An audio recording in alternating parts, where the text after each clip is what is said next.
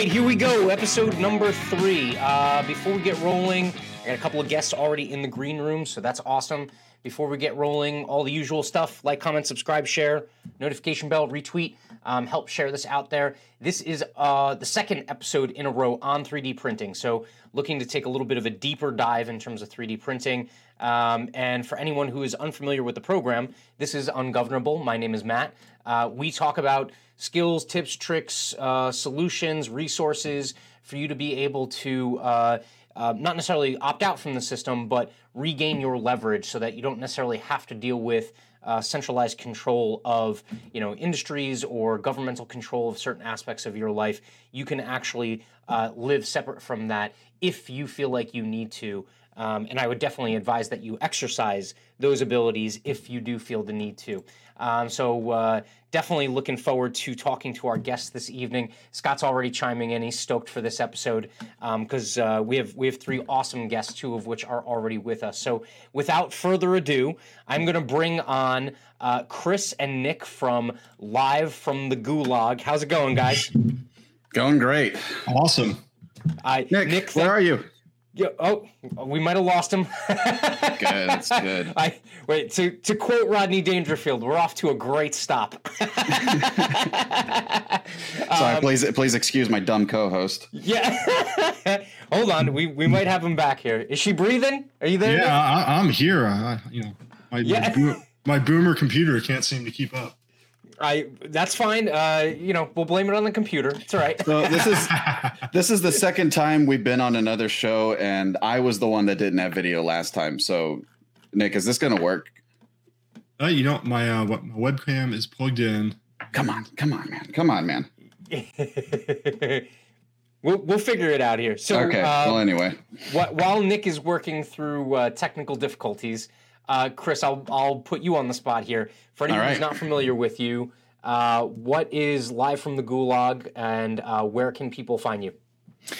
Well, uh, it's it's a show that's is kind of has like an old radio show format, kind of like Opie and Anthony, where we just kind of go over current events and talk about whatever we feel like talking about. Uh, me and Nick are both engineers uh, from the University of Texas, and uh, we're good buddies, and we just wanted to start a show you know, just for the hell of it, because we both kind of wanted to do it. So uh, sometimes we do kind of a special episode on just a topic we want to talk about, but most of the time uh, we just kind of go over the political news from like the week before and and riff on it. So you can find us. It's live from the Gulag. Uh, you can find us on Simplecast or on Spotify, Amazon Music. I think iTunes. We're on most of the big, you know, the big platforms. I think we got 26 episodes. That sounds like a lot. So yep. yeah. Yeah, yeah we, no, we're, we're, having a real good time doing it. And so, uh, pretty much from what I saw, it's it's about once a week, right? Like that, you guys are putting out episodes. We do the best we can. I mean, we're both working dads, and I mean, we both have young children, and it's it's hard, man. But we do you. we do the best we can. We're we're just we're we're hanging on to it. We have a lot of big plans for the future, and we're we're just hanging in there, trying to make inroads. And uh, yeah, Awesome. So uh, I don't get like too far down the rabbit hole in terms of like politics and stuff like that but yeah. in terms of the the political compass that you guys come at you know these kind of like daily stories what would you mm-hmm. say it, it kind of is uh, well, it's it's got a, a, libertarian slant. I mean, we're both libertarians, um, but we don't uh, we don't we don't spend a too like we don't spend a ton of time sitting there hashing out like the ideology and you know jerking off and that kind of thing. Like most libertarian podcasts, it's mostly like we'll we'll try to play a clip and then riff on it and maybe just talk about something funny that was happening. Um, libertarians are going to enjoy the show the show more than other people will. I'll I'll, I'll tell you that. Okay. Uh, yeah. Well, that's all right. I mean, anything. Also, if you're not libertarian, I mean, it, it gives people exposure to to kind of like I, uh, the the I think the analysis that you guys do or the explanation that you do is yeah. really trying to dig into it. It's not like these just kind of cursory, you know, surface level analyses that you guys are doing, right? Yeah, yeah, we we give our take on it uh, for sure, and we we definitely have a strong like libertarian slant. There's a lot of friends, you know, that we don't tell people about. A lot of people uh, would not like the show. Um, just just because I mean I think um, I think conservatives would probably be okay with it because I mean these days they seem to have a better sense of humor, but I mean that that could probably change. We have a lot of conservatives in our family, and we live in Texas, so there's a little bit of that. There's a little bit of that slant, but um, yeah, if it's uh, if if you're kind of uh, if if if you don't have a good sense of humor, then you're not going to like it. yeah, yeah, well, I, I would imagine live from the gulag also probably immediately turns off some of the hard lefties that would normally yeah, they, uh, yeah, they they wouldn't like it. There's there's friends that I have that I hope they don't ever find out about the show. Just yeah, there goes dinner plans. yeah. um, yeah. All right. Well, uh, so let let's kind of like start talking down the road here. So um, I've already done one episode about 3D printing, and it was kind of like 101, right? Like, what is it? Um, the very basics of kind of how you get started, mm-hmm. um, and so. Uh, I'm definitely trying to like advance that conversation. And so, in kind of our conversations behind the scenes, we were talking about what you do on a daily basis in terms of your like nine to five or whatever, um, and using something that a lot of folks are using uh, to basically develop their own 3D prints. And so right. it's essentially 3D modeling software and, and what we were talking about. So can yeah. you kind of just like unpack a little bit like what you do on your day to day and the software packages that you're using? Yeah, so uh, this is pretty exciting too because um, I was I kind of lost hope that there'd be any sort of like carryover between my trade and you know the liberty movement. I just I I, I complained a lot because you know if it seemed like with just about every profession, you know, you're a lawyer, you can do like a liberty sign, an educator, if you're a whatever. It seemed like engineering was like the only one where there really was no crossover whatsoever. So I felt like I was, you know, I felt like I had double the work to do because it wasn't like I could just kind of encompass both of them. So this is very exciting because what I'm going to talk to you about is uh, CAD or it's computer aided design. Um, so anybody who goes to engineering school is going to have a little bit of experience in design work. Most of them, most of them will. So I'm a mechanical engineer, and then Nick is a petroleum engineer. So he also he also had some, uh, but mechanical mostly. Um, so I did uh, just a little bit of digging. What I'm going to do is I'm going to talk to you a little bit about the different types of uh, CAD, the like the top five software t- that's worth looking into if you're interested in doing it. And then uh, just kind of if you're interested in using CAD, I'm going to give a little talk about what uh, what can kind of help you decide which software you would like to buy for like what your application is. Uh, so I know mostly we're going to be talking 3D printing because I know that's the that's the kind of angle you're bringing. Uh, yeah. That's that's that's the down with the man kind of angle that you're you're bringing. So I'm going to use uh, use CAD to help you help you with that. Yeah, no, that's Never fantastic. Thought that would work. And, and the real goal being, um, I think, like you know, 3D printing 101. You can essentially take what other people have developed in something like CAD um, and throw it into slicing software and put it onto your 3D printer. Um, yeah. So this is kind of like you know going a little bit further up the food chain. So like if you do want to produce your own 3D printed items, you're going to need something, some kind of modeling software like CAD or something like that. So right. uh, let's see. Do we have Nick? Nick, do we got you? Come on, man. Yeah, I'm not going to touch my camera button. I figured okay. out every time I try to turn it on, it kicks me out. So that's, that's okay. One bald guy, one bald guy is good enough, I think. Yeah, yeah you're not missing much. it's it's like the Christmas lights. Like you touch one and they all go out. So like, let's not even uh, think about it here. it's more fun. It's more fun. I'm jealous. I think everybody should do it. So uh, I don't know if you were listening, Nick, but uh, Chris gave us kind of like a one-on-one on what your podcast was about, and before he kind of, uh, you know, laces into talking about uh, you know 3D uh, modeling uh, software. Uh, from your angle, what would you say you guys kind of like talk about, or the slant that you come at, uh, you know, certain topics from? Yeah, how'd I do? Oh, terrible! I, we are definitely an anime focused and My Little Pony focused podcast. I don't know where he's getting all this other crap from. God damn, I don't remember any of that. I was drunk. Shit. Yeah. it doesn't count if you were drunk at the time. Uh, no, yeah, you know, we're, we're, two good buddies. We've got an engineering background, so we we think from things from kind of a technical perspective, and uh, you know, as, like most podcasts, we we try to touch, uh, give our touch on current debate, uh, current events, but you know, because uh, we went to school together, we're both very libertarian focused. Kind of grew up in the Ron Paul era. Everything's with a libertarian slash you know anarchist you know slant to it. So that that that's that's our niche.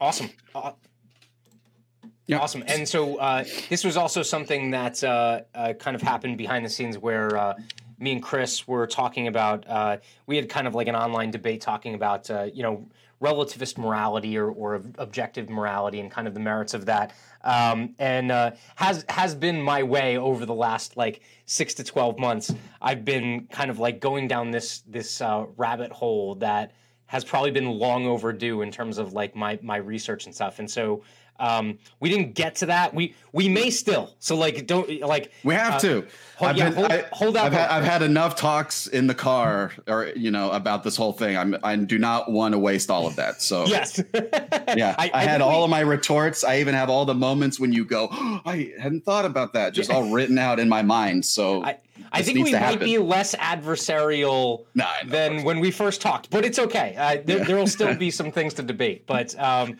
all right, so let's kind of get into it here. So, uh, okay. someone wants to uh, build whatever a My Little Pony desk figurine, and they right. can't download a, uh, a a, a design or a blueprint from you know one of the online libraries for their 3D printer. Uh, where can they turn in terms of the software packages that might help them actually design that? All right, so I thought of three categories to consider uh, when you're trying to decide what type of what type of CAD software should I use. Um, so number one is the obvious one, and that's the purpose. So what are you trying to do with the CAD software? So uh, different categories you might run into are you know layouts of like a floor if you're trying to do like a house or something and you're trying to do 2D layouts if you're trying to do 3D printing if you're trying to do manufacturing if you're trying to do engineering or if you're trying to do graphics. These are just some basic. All of these things are encompassed in in CAD. So, yeah. um, so once you figure out what your purpose is, the next one is price, and uh, that's where. Uh, fortunately for people listening to this, you're going to be doing 3D printing. So price is actually not going to be that bad. Uh, it's if you're trying to do engineering where you're going to need things like material analysis and you're going to do simulations and you're going to do stress. I'm going to kind of briefly talk about that a little bit. So, number two is price. How much are you willing to drop on this? Uh, and at what point do you reach diminishing return with the software you buy? Because you can cut corners, get really crappy software, and you know just end up wasting your time and then thinking this sucks. I don't want to. I'm just not cut out for this. That you you could kind of do that if you're not careful. Um, yeah. So you, you um, all I can say is that you're pro- you're gonna. I recommend you drop a little bit of money, but you're probably not going to need to drop thousands of dollars. So that's the good news. And uh, then yeah, and then the third category is preference. It, you know, so kind of like Apple versus you know Windows. You know, there's going to be two programs that are basically you can get the same outcome. Just some people like this one better than this one, and that's really all there is to it. So fair enough. Yeah. So, based on that, um, there's two main kinds of CAD software. There's CAD software that is used for parametric modeling, and then direct or explicit modeling. And the, and I'm just going to briefly say what the difference is. Uh, parametric modeling is a type of modeling where you start at the base level and you have sketches, 2D sketches, that you use to then uh, turned into a 3D model. And so you have kind of a history where you have what's called design intent, where you can have two parts that look exactly the same, but based on how you decided to design them will affect your ability to maybe change something about it. And I'm going to talk okay. about that a little bit. And then the other thing is direct uh, modeling. And that's more, there's no history or anything. Think of it's like clay. And you have a, a little clay that you're going to mold into the part that you want. And the positive aspect of this is that it's just a lot simpler and artistic people can really grasp it. That, you know, artistic people don't really need any of the complexity that might come with parametric modeling. Okay. But the downside is if you have direct or explicit modeling, changing things that you did in the past is a little bit more difficult. So you might, uh, you know, you might have to end up starting all over more often, or um, and you're not concerned with like engineering or manufacturing or anything like that. So so it's like uh, so it's like anyone who's ever done any uh, so the the the latter is like anyone who's any ever done any like pottery, right? Like and they right. touch it the wrong way and it just goes to shit. Right? Yeah, yeah, yeah. So, so if you're, you know, if you're modeling like a face, you know, if you're making Matthew McConaughey's face, odds are you're going to be using Dreamweaver or something like that, and that's going to be direct or explicit modeling. Mm-hmm. Um, but if you're 3D printing and you're doing any engineering type stuff, you should do. I would recommend parametric modeling. Um, because you can also do basically everything you can do in direct or explicit modeling, you could do in parametric modeling. I'm going to kind of I'm going to show you what I mean by that. Um, so anyway, without any further ado, um, what I'm going to show everybody, what I'm going to kind of demonstrate is the program called SolidWorks. And the reason I use that one is because I'm an engineer and that's what we were trained to do in school. And that's what my company uses. Uh, it's really, really good. It's one of, it's basically the best in the industry if you're talking about a solid that can be you can have material applied to it and you can have manufacturing decisions done with this software i mean you can you can design something and just real quick if i just share my screen real quick yep uh, let's see how this works share screen do, do. and just so i'm not leaving nick out nick are, is this yeah. anything that you do on a day-to-day basis well uh, I, i'm a no, so I, I'm I am an engineer, but uh, of a different trade. I started off in petroleum engineering, so Hoffman is leagues ahead of me, or Chris is a leagues ahead of me on the uh, you know, 3D design simulator in, in, actual CAD software. I'm more of a novice to where I, I just bought a 3D printer kit and I've played okay. around with it. Uh, I use a free software called Fusion 360. You can get like a free year trial on it and goof around in it. But for the most part, I'm just taking people, other people's G codes and printing them out. I've gotten to the point where I'm tinkering nearly as much as Chris. Yeah, I think uh, a lot of people use Fusion and then they use. Um, uh, oh wow, I'm having a senior moment here in terms of the slicing software. Um, there's another one out there that's that's fairly ubiquitous. Cura, I think Cura is the other one uh, that a lot of folks use in terms of the. There's a lot. Yeah, the slicing software, but uh, yeah, SolidWorks. I've definitely heard of a lot of folks that are building more complex pieces for the 3D printers using something like SolidWorks or you know uh, one of the higher end CAD versions in order to kind of uh, you know go crazy with it, especially if it's like a more functioning piece. You know. yeah. So just briefly, what I'm gonna what I'm kind of showing uh, the viewers right now is kind of the you know you you see this I guess uh, I don't know what that is a you know a bracket or something like that where it it, it's showing what's called a simulation where you give it a sort of material and then you apply different pressures to the part and then solidworks will then do what's called a finite element analysis where it will study how that stress is going to affect the part along the entire length of the part so maybe the red areas are the ones that are displaced the most and then as you get into orange it's displaced the least all the way to blue um, so the only reason I'm showing you this is because these CAD softwares can get extremely technical and extremely advanced. The listeners are not going to have to buy SolidWorks because they don't need any of this stuff that I'm showing you. It can sure. do a lot. The, the, amount of stuff that SolidWorks can do is just incredible. Where you know you can you can talk about making models and you're now calculating fractions of a fraction. You know, you know thousandths and thousandths of a millimeter precision that you don't need if you're making a 3D print of a dildo or whatever. I mean, you don't need, you know, you don't need to know. How did you know what my audience is into? We, we're to- for those of you thinking it, it was about half of people, I'm sure. Uh, but anyway, uh, so let me stop. I'm going to stop sharing that to show you. So, um, so I'm, what I'm going to be showing people is stuff that I've done in SolidWorks, and then I'm going to talk a little bit about the different types of software um, I guess. Well, let me do the let me do the types of software like first. So the big one sure. that I, I, recommend people look up first is uh, one called SketchUp, and most people probably heard about. That's that's the one a lot of people heard of because it's really cheap, and yep. you can play around with the free one on a browser to see if you're into it. And um, from what I understand, if you use SketchUp and you're doing, th- you know, the if you're doing things like 2D layouts of houses and stuff, or you're making simple models. Yeah, okay. So, I mean, SketchUp, you can buy different tiers that will let you do different, you know, complexity. Um, but you, but the thing is, the reason I point to SketchUp is because there is the free version. You're not going to find free on any of like the CAD software, like SolidWorks. Forget it. You know, you're not going to get any free or AutoCAD. Uh, so SketchUp's the first one I want to talk about just briefly.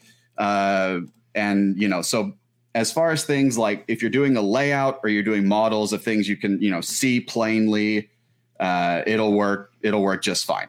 Uh, and I don't have a whole lot of experience with SketchUp, but I kind of loaded it up, and it's uh, you know the interface I think is a little weird just because I've been using SolidWorks my whole career, and you know so I, I kind of can't really stand SketchUp, but um, at the at the risk of being a snooty, you know, engineer who, you know, my my SolidWorks is way too.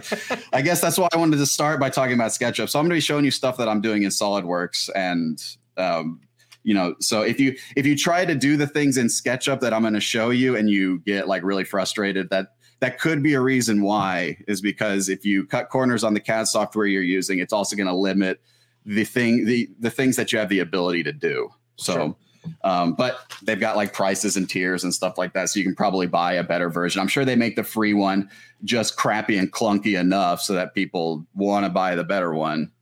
Uh, I would guess. I don't know. Uh, Nick, have you used SketchUp? I have not. Um, like I said, I'm a novice. I, mostly at my stage, I'm just taking other people's work and I'm trying to print it. did you do any? we got it. Looks like we got a couple of factions in the comments. We got uh, Dorkmo saying, uh, "Give me OpenSCAD or give me death," um, and then uh, uh, Chairman Juan says, uh, "Solid Edge for life." Um, I haven't heard of any of these. I mean, yeah. it, because you know, in the industry. So I'll just tell you, in the industry I'm in, which is manufacturing, mm-hmm. so you know, sheet metal and injection molding and die casting, that kind of thing. There's really two, three basically three big names in town. Mm-hmm. You've got AutoCAD, who makes Autodesk Inventor. Mm-hmm. You've got SolidWorks, and you've got Pro E. Those are the hmm. three that you're really going to see. Um, and these programs have features within the actual program that lets you do manufacturing related functions. I mean, to my knowledge, SketchUp probably doesn't have like an injection molding function, although it maybe it does. I don't know, but uh, SolidWorks, it, it has functions specifically just for sheet metal, for example. And you can apply different material properties to it and it'll help you with the manufacturing process. And I don't I don't have to get into the weeds there, but um, so anyway, SketchUp would be one to try first, and those are the other ones that I've kind of I kind of got. So um, I guess uh, I guess what I can go what I can do from here is uh, kind of show you a little bit about uh, where the magic happens. Some things that I've done personally because I actually made a very, very dumb decision, long story short, to buy a SolidWorks license. And when it was all said and done, it cost me $5,000. So so it, it, it, was there was this I, I wanted to take a, a, freelance. I wanted to try to become like a SolidWorks design freelancer, where I become like a freelancer in the you know because I basically I just wanted to work from home because I loved my job. I thought my job was great. The only problem is I had to drive to the damn office every day, and so I thought, well, if I could do this at home, then that'd be great. So I bought a SolidWorks license because I thought, well, that's what I'm going to do. I'm just going to start doing that work on my free time. Mm-hmm. And then COVID happened and they sent everybody to work from home because they felt that they had to. Mm. And so immediately I got my wish. It's almost it's almost like it's almost like God thought, well, in order to give Chris what he needs, I have to create this plague to scare everybody and send everybody to work from home. So so basically I, I, may have yeah. caused COVID. I'm sorry everybody. But because because of COVID, I've got this awesome super high tech SolidWorks license. So I'm going to show everybody a little bit of what you can to, do. I used to listen to. Uh, did I used to listen to? There, there was one podcast that basically um, uh, prognosticated someone dying, and they felt like that was like. Uh, they felt like they manifested it, right? Like so that was what they focused on for for a long period of time. So I, if anyone is pissed off about COVID and the, the lockouts and stuff, just send Chris all the hate mail. it was it was for a good purpose, so I could have my dream. And so thank you thank you everybody who gave their lives so that I could work from home. But anyway, so this is the first thing I'm going to show you. Um, it's just uh, something I made on my free time. Um, so if you have, so I was saying before that if you have different types of CAD software for graphics, you can do a lot of different things with trying to make things look good on the screen with different shading and things like that. Um, so I've got the actual model right here.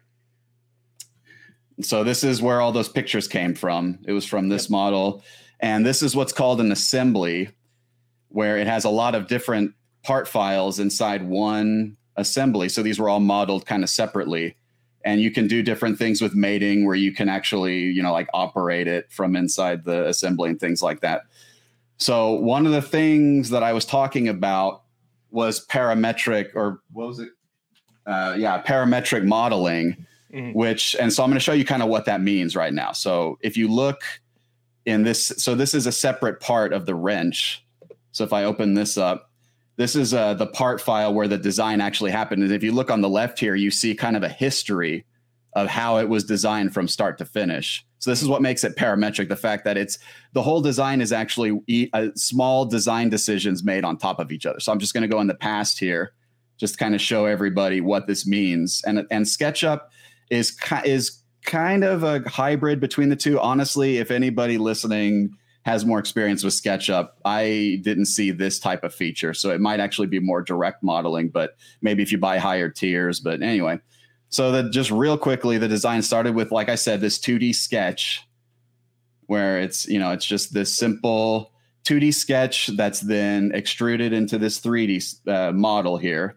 And then I do a bunch of different stuff to it. I, you know, I do a cut here, I slice that, and then here's a kind of a 2D sketch that made that. So this giant 3D model is actually a series of decisions and if uh, if I want to change something at the very beginning, so just to speed through the rest of this, this is what it looks like at the very end. So if I want to change something, say in the past, like maybe I want to make this hole instead of 0.4 inches, I make it, you know, 0.3 inches, mm. and then I rebuild the whole thing. It just it it goes back and it recalculates everything so that that's smaller. So it, it, you know, it went into the past, changed that sketch, and then it just recalculates all the things that I did to it. So that's what makes parametric uh, modeling so useful. The downside is you have to be thinking several steps in the future mm. because uh, because all of these features build on top of each other. So if you start off not thinking too clearly about where you want to take the design, you might you might get towards the end of the design and then you want to change something about it and it's impossible to do. And if okay. you want to make a different size of it later on, this is where the manufacturing part kind of comes in. Yeah. Where if you want to make different sizes of the same part, the better the design engineer, the better ability you have to design it with the intent that you're going to have multiple sizes in it. That's that's so. Uh, so anybody who gets into modeling, and if you want to get into 3D printing, and if you want to get into parametric modeling, uh, part of it is that learning curve. It's making mistakes so that later on you realize you can make the same thing in way fewer steps. Uh, so I just I wanted to show this too. Just another example. I made oh, you awesome. a little, uh, you know, you make like a trophy or something. So here's so people can do this too. So this is a real simple, uh, just kind of like I guess badge, just little thin metal piece that you can use for you know like a pin or something. I found uh, a sketch of one of your from one of your sites, put the image in here, just sketched all of these lines around it. Mm-hmm. And then I did so boss extrude one is the anarchy thing, and then the extrude two is the bird. And so there you go. So that's all you got to do. So if you're interested in, so I could 3D print this for you right now. If that's somebody, awesome. yeah. So if somebody listening to this uh, wants to 3D print this, just reach out and we can we can do it. Could you? Uh, how do you ex- export that to a G code for like a 3D printer from here? So it's called an STL file. Uh, there's a specific file type that you save it as. Um, and then when you save it as that STL file, you use the software from whatever 3D printer you're printing off of, load the STL file into the software, and then it's going to work out where the part goes on the bed and you know how many you're going to print and and all that kind of stuff. Yeah, I think Cura will actually do that. I think you can you okay. can take that STL file. In fact, um, most of the slicing software I think takes an STL file. Anyone in the comments, if I'm uh, not saying this correctly, then just let me know. But uh, no, that's been my experience. You, it'll it'll take it and turn it into the layers it needs for your printer. Yeah, which is the I, I think there's a couple of software packages out there that offer like two in one, right? So you could do the modeling and the slicing in one from what I've seen, a lot of folks that use those prefer them to have them separated for one reason or another. I think it's like um, it's one of those things where I think maybe the offerings that are out there they do both like you know average to crappy versus you know a piece of modeling software does modeling well and then the slicing software does the slicing well and then they would rather have those two uh, you know dedicated options for both of those. Um, but yeah um, so um, I, in terms of uh, you know like what you do on the day to day do you see like how did you get turned on to 3d printing or how did you get introduced to it? Like i know you're not you know necessarily an, an expert or anything like that but um, you know wh- how did it necessarily come in and does it get talked about like do your mechie friends talk about 3d printing their own stuff or what well it's it's kind of started to get into the um, you know the industry now so um, I actually don't. I don't have a whole lot of experience doing 3D printing, to tell you the truth. I've, I've 3D printed a few things, but the uh, you know, and I'm gonna. I've, I've decided. I've already decided I'm gonna get the Ender uh, Five Pro or one of the. I've already figured out which one I want. It's just I'm in the middle of moving. Long story short, yeah. so that's why I don't have. One. But another reason I don't have one is because I always kind of thought it would be something that I would buy and then I wouldn't be able to think of enough things to use it for, and so it would end up being something that I buy, make two like, you know, whatever, you know, paper holders or whatever, and then I'm like, okay, the next thing I need to make, I'll just make it, and then it'll sit there, and I won't ever use it again. So yeah, um, but but things are changing, uh, you know, because the printer technology has gotten just crazy good, and now you can get a really good 3D printer for you know a few hundred dollars. Things oh, things yeah. have really changed now. And now i can tell you um, i do have experience doing both uh, sls and fdm printing um, because right now i can tell you just from my experience um, i do manufacturing i do manufacturing for data centers and so it's mostly sheet metal and uh, extrusions and some uh, die casting and uh, injection molding hmm. Uh, and now we're having the issue where um, it it's very expensive to make prototypes. It, it's really expensive to make a part period out of metal. So if you wanted to make a prototype of a product that goes through all the process of making the metal and punching it and forming it and painting it. And you go through all those steps and then you have assembly teams that make it and it has to get and you know and then has all of the part number filings and who pays for it. Like there's a lot of bureaucratic reasons why making prototypes at work is very difficult. Um, but now the engineering team that I work for has realized that if you get a really, really good 3D printer, we can just test our prototypes and skip the entire manufacturing process, and you can 3D print a really good, solid, you know, model that's tough and strong. And you know, it's it definitely wouldn't, you know, it's too, much too expensive to take the place of what you're doing with your you know your real team but it's it's a real cheap way to get around that whole process so that's that's basically how we've incorporated it in, into how i work is i test my parts with the 3d printed options because i can do it overnight instead of taking a week or whatever to make. And then i realize it doesn't work and then it takes an entire other week just to make another one. Yeah. You can 3d print it overnight. You're good. Oh yeah. Yeah. No the, and the um the speeds are getting faster too. So like, um, yeah. Uh, I think the the you know we were talking about kind of the the range of options there. Mm-hmm. I would mm-hmm. say if you're looking at the five, I forget if it was five plus or five pro. Um, Ender just came out with the six. Uh, the six yeah. looks really nice, and and I think it's about the same price, or maybe it's a, a couple of bucks more than what the the the five was, but. Um, I think they're coming out with a 10, aren't they? Don't they have like a 10 coming yeah, out? Yeah, so uh, I was actually looking at the six. Um, okay. So um, I, I, might just get the three to mess around with first. Like, is so there uh, any strong opinions here on Core XY, XY versus Cartesian printers? Like, I, am pretty sure we're talking about the standard Cartesian printers where the bed moves back and forth around. But uh, i have recently pulled the trigger on a Core XY printer. I don't know if you're familiar with the Voron 2.4. Well, um, you went you went high end. I, you, are actually uh, you're you're talking. Yeah, talk to uh, Nick. Talk so, to Nick, please. so that that is that's like the Cadillac, right? I mean, like as far as you know, at home uh, 3D printers go. Uh, right. Uh, the problem is, I bought it right when I had a kid, my third kid, and it's been sitting on my desk for a couple months now. I've been meaning to build it, so yeah. I've been I've been printerless for like uh, about a year and a half. I used to have a a Creality CR10, Okay. and I ended up selling that to a buddy because I got way too busy with work. And now it's like, all right, I'm ready to get back into it. I got a new job during COVID and had another kid. So Yeah. I actually I, I bought the uh, the FormBot kit. The, you had a um, COVID baby? I literally had a COVID baby. Um, but Formbot recently put out the kit that pretty much sourced all the parts you need to build it. And now it's like, as soon as I get a free weekend, whenever that appears, uh, I'm going to build this thing. And I'm really excited. And the, the big advantage of it that I, I could tell being a Core XY printer is instead of moving the bed around, which contains a lot of mass, it just moves the print head, an XY plane. So you can print much faster because you've got a lot less weight moving around. And then it just Oh, yeah. moves the, the Z plane up a millimeter, fraction of a millimeter at a time as you print each layer. if, if I'm not mistaken, that's actually what the six is. So Oh, the awesome. Yeah, so the six is an XY core, um, and so it's it's a little less expensive. I might it might be about, maybe about like 25 30 percent less than the Voron, but the Voron is like from everything I've seen.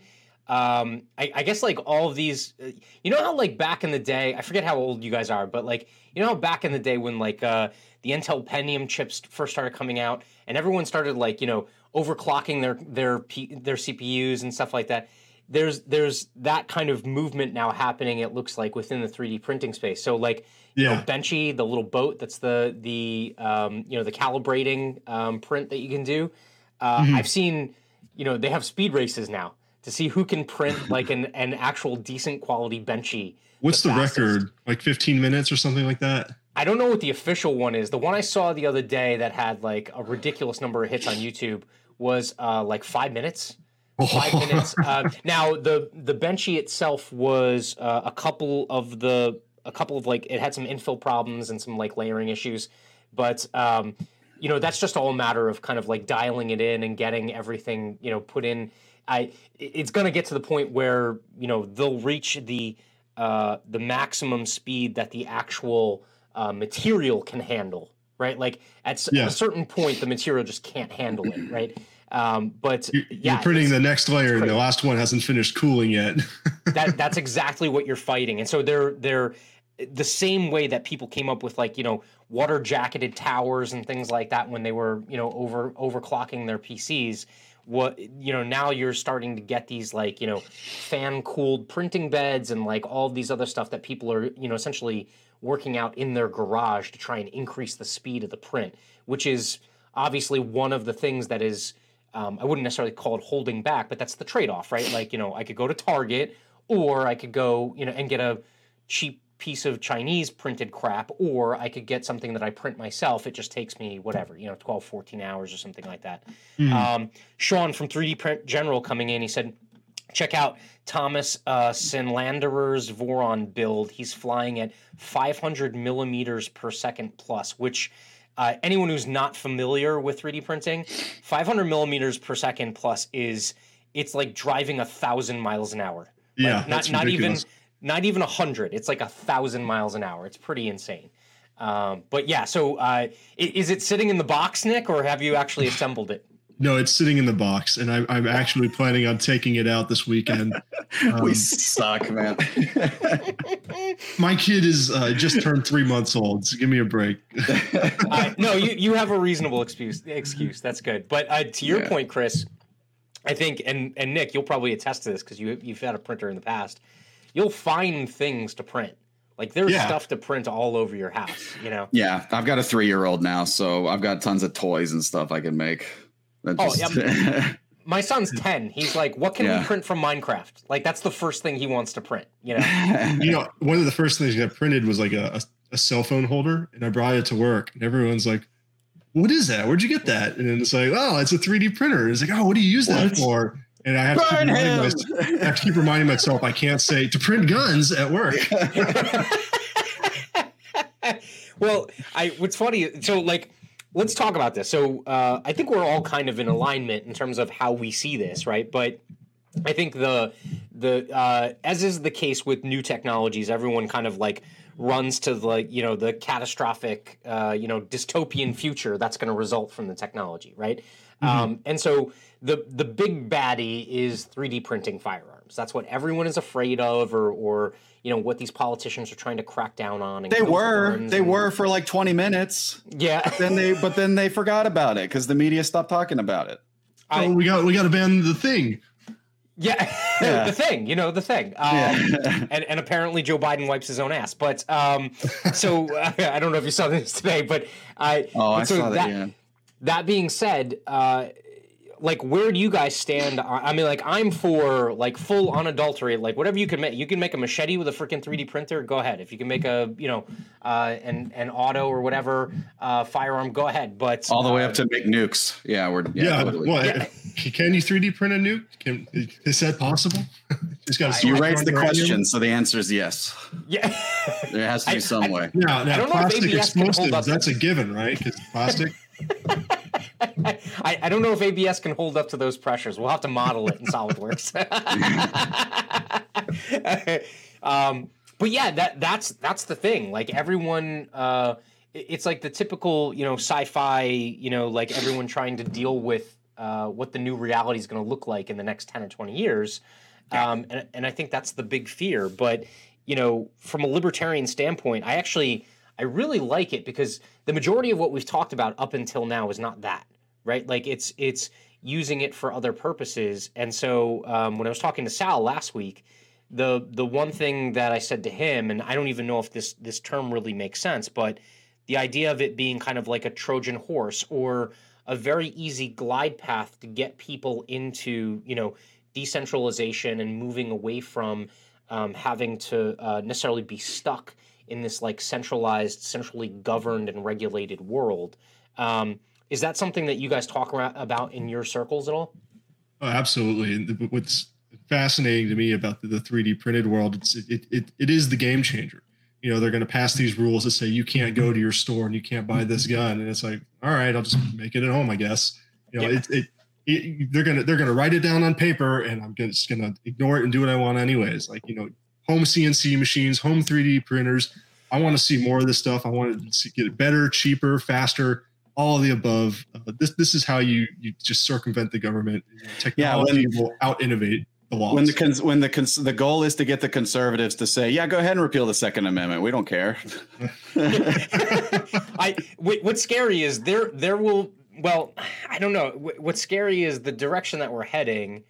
Um, I, I, don't know if they would say that facetiously. Like, like that that's the other elements here is just like the the amount of like kind of ground giving that's happening to the more kind of like you know progressive uh, type of thought patterns and regulations that are out there, right? Yeah, um, we're, we're we're definitely of the camp that conservatism is just you know the leftism on with a speed limit. They're just they're just yeah. like twenty years behind the opinion of today's progressives. Yeah, controlled opposition. Yeah.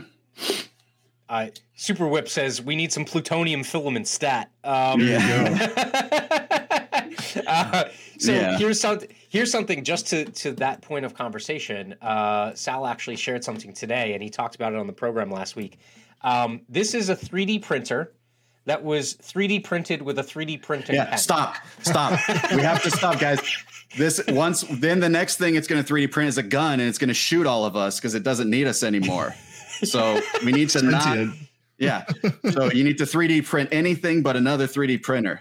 They don't we, need it. They don't need the humans if you do that.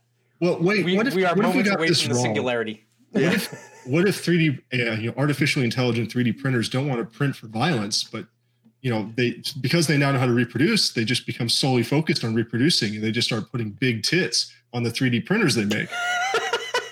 we could be entering into a brave new world here. I, that that is true. I think it's a little condescending to think that 3D printers would find breasts attractive when maybe they might find something else attractive, like a really big hot tip. um, no, like that's it though. Like you can't stop the signal. Like the the the the genie is out of the box, right? Like, and that was my other question: was do you think? That as opposed to going after you know serializing the actual firearm parts that the you know big government's going to big government right? So what what's the next thing? What's the easiest route for them to go to regulate? It's the 3d printers themselves isn't it? Yeah um you know they might require a registry for 3d printers. There's no laws against that you know there's no you know what, what are we at 30th amendment saying thou shall not infringe 3d printers so they could easily regulate the sale of 3d printers but you know most of this stuff comes from alibaba anyways in unmarked boxes so good luck I, you you had a little of a uh, a ping there, Chris. You were like, hmm, I don't know. Well, I just don't know, like, if they're even. I don't know if they even know about it. I mean, it's the technology is probably just way ahead of the politicians at this point. They probably don't even know the things that you can 3D print right now. True, yeah. they, they get they get stuck on their their scary words, so they'll say, "Oh, we need to go after ghost guns," but they don't realize that your average ghost gun to be printed on a 3D printer. So if they say, "Oh, we need to ban yeah. 3D printers," then the layman's like, "Wait, what? Why?" Uh, you know, yeah. it, it, moves it away from the objective. They need to stay. They they need to have some kind of objective that installs fear. Yeah, I think they basically punted on 3D printing for the moment because they know they just can't. They don't have a grip on it, and so they.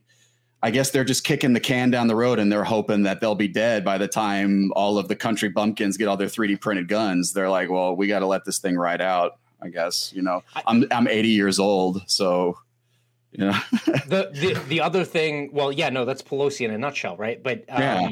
that the, the the other thing though is maybe they are somewhat banking on the fact that people are lazy, right? So like if we regulate something and you have to go produce it yourself, there will be a handful of us crazies that will go like right. figure out, you know, and tinker and stuff like that.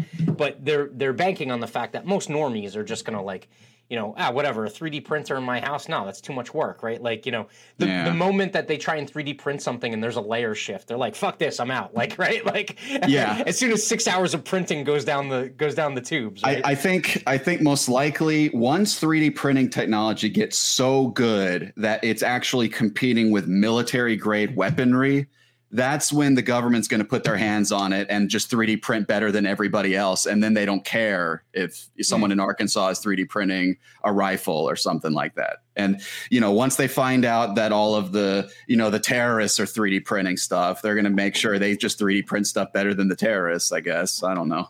yeah.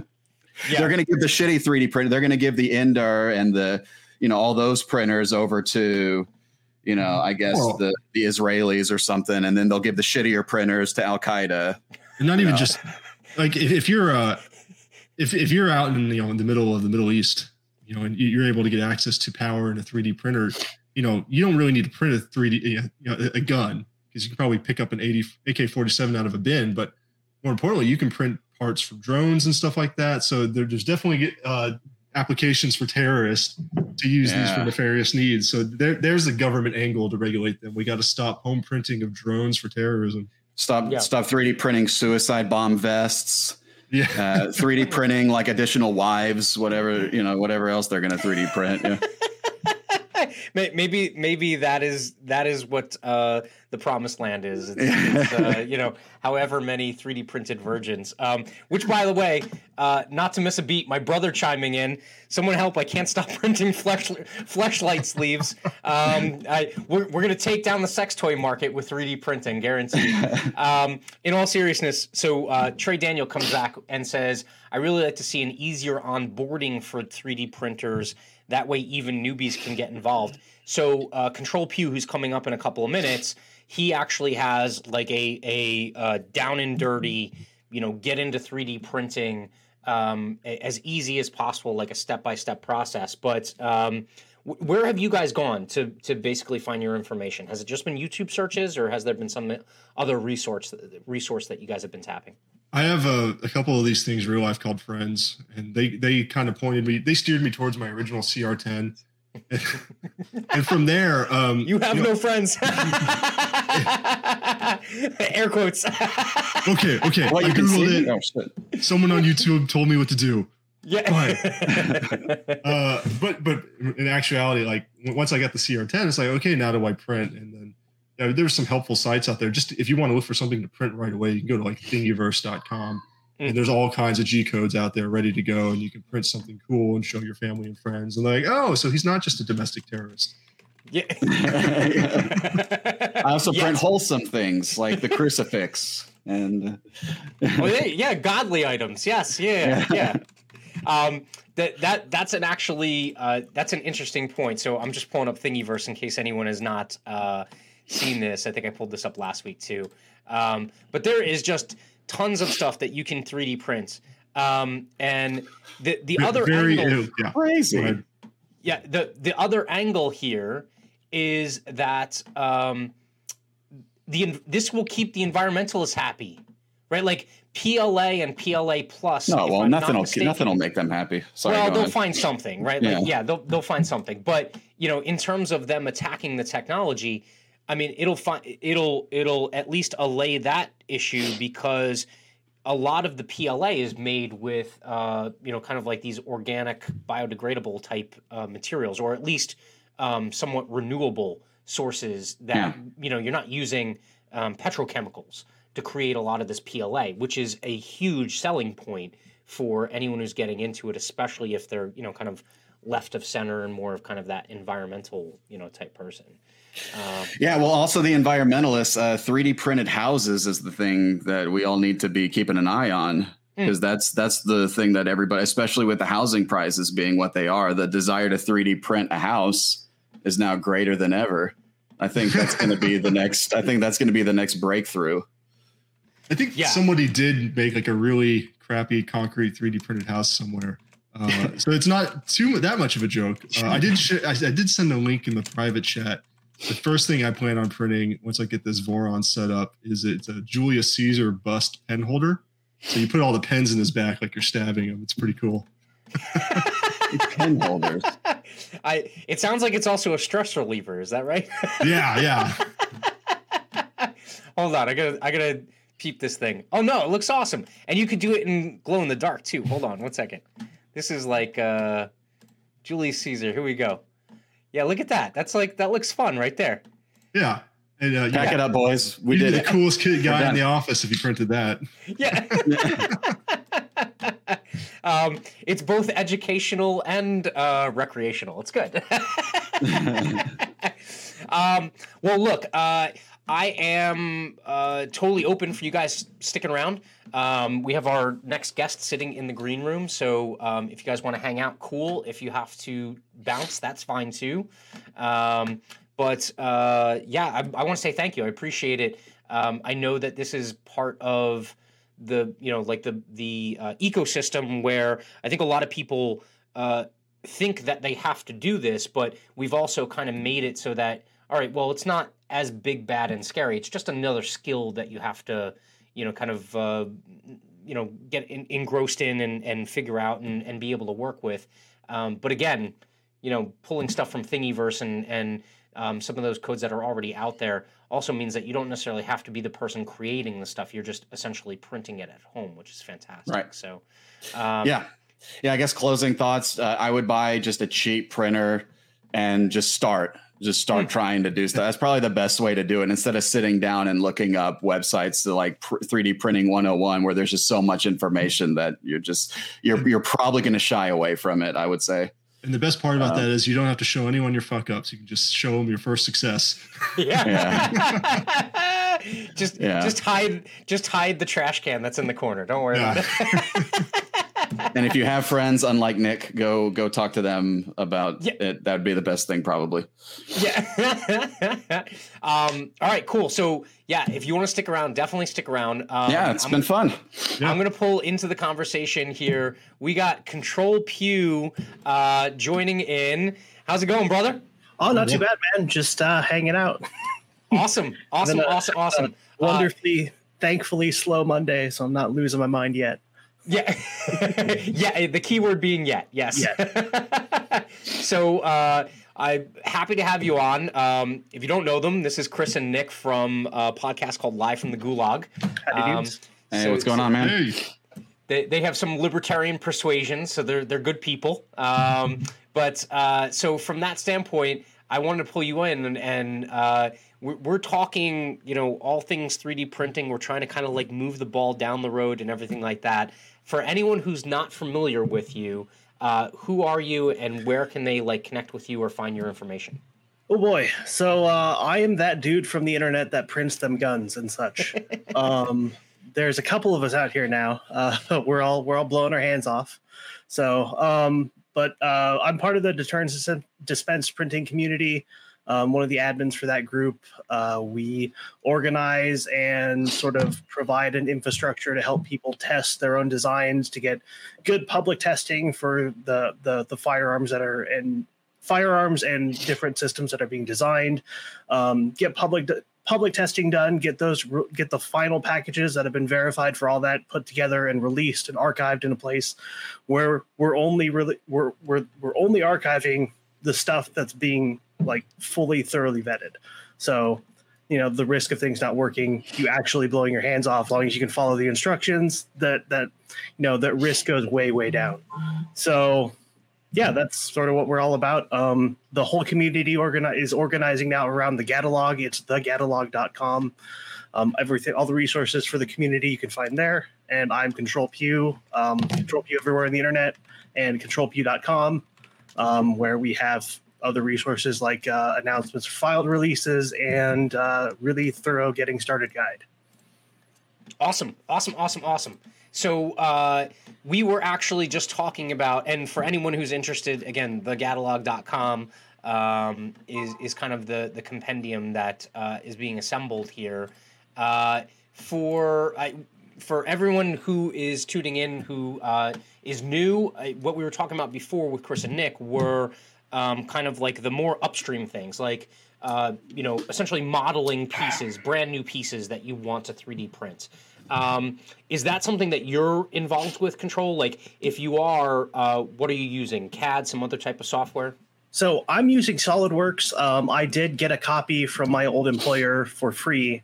So, uh, like, I, I, still have that key, and they're cool with it. So, um, hey, yeah, are you gonna are you gonna help me? Are you gonna help me 3D print this uh, logo I made for Matt? Did you see um, that? I haven't seen it. okay, well, if I give it to you, can you print it?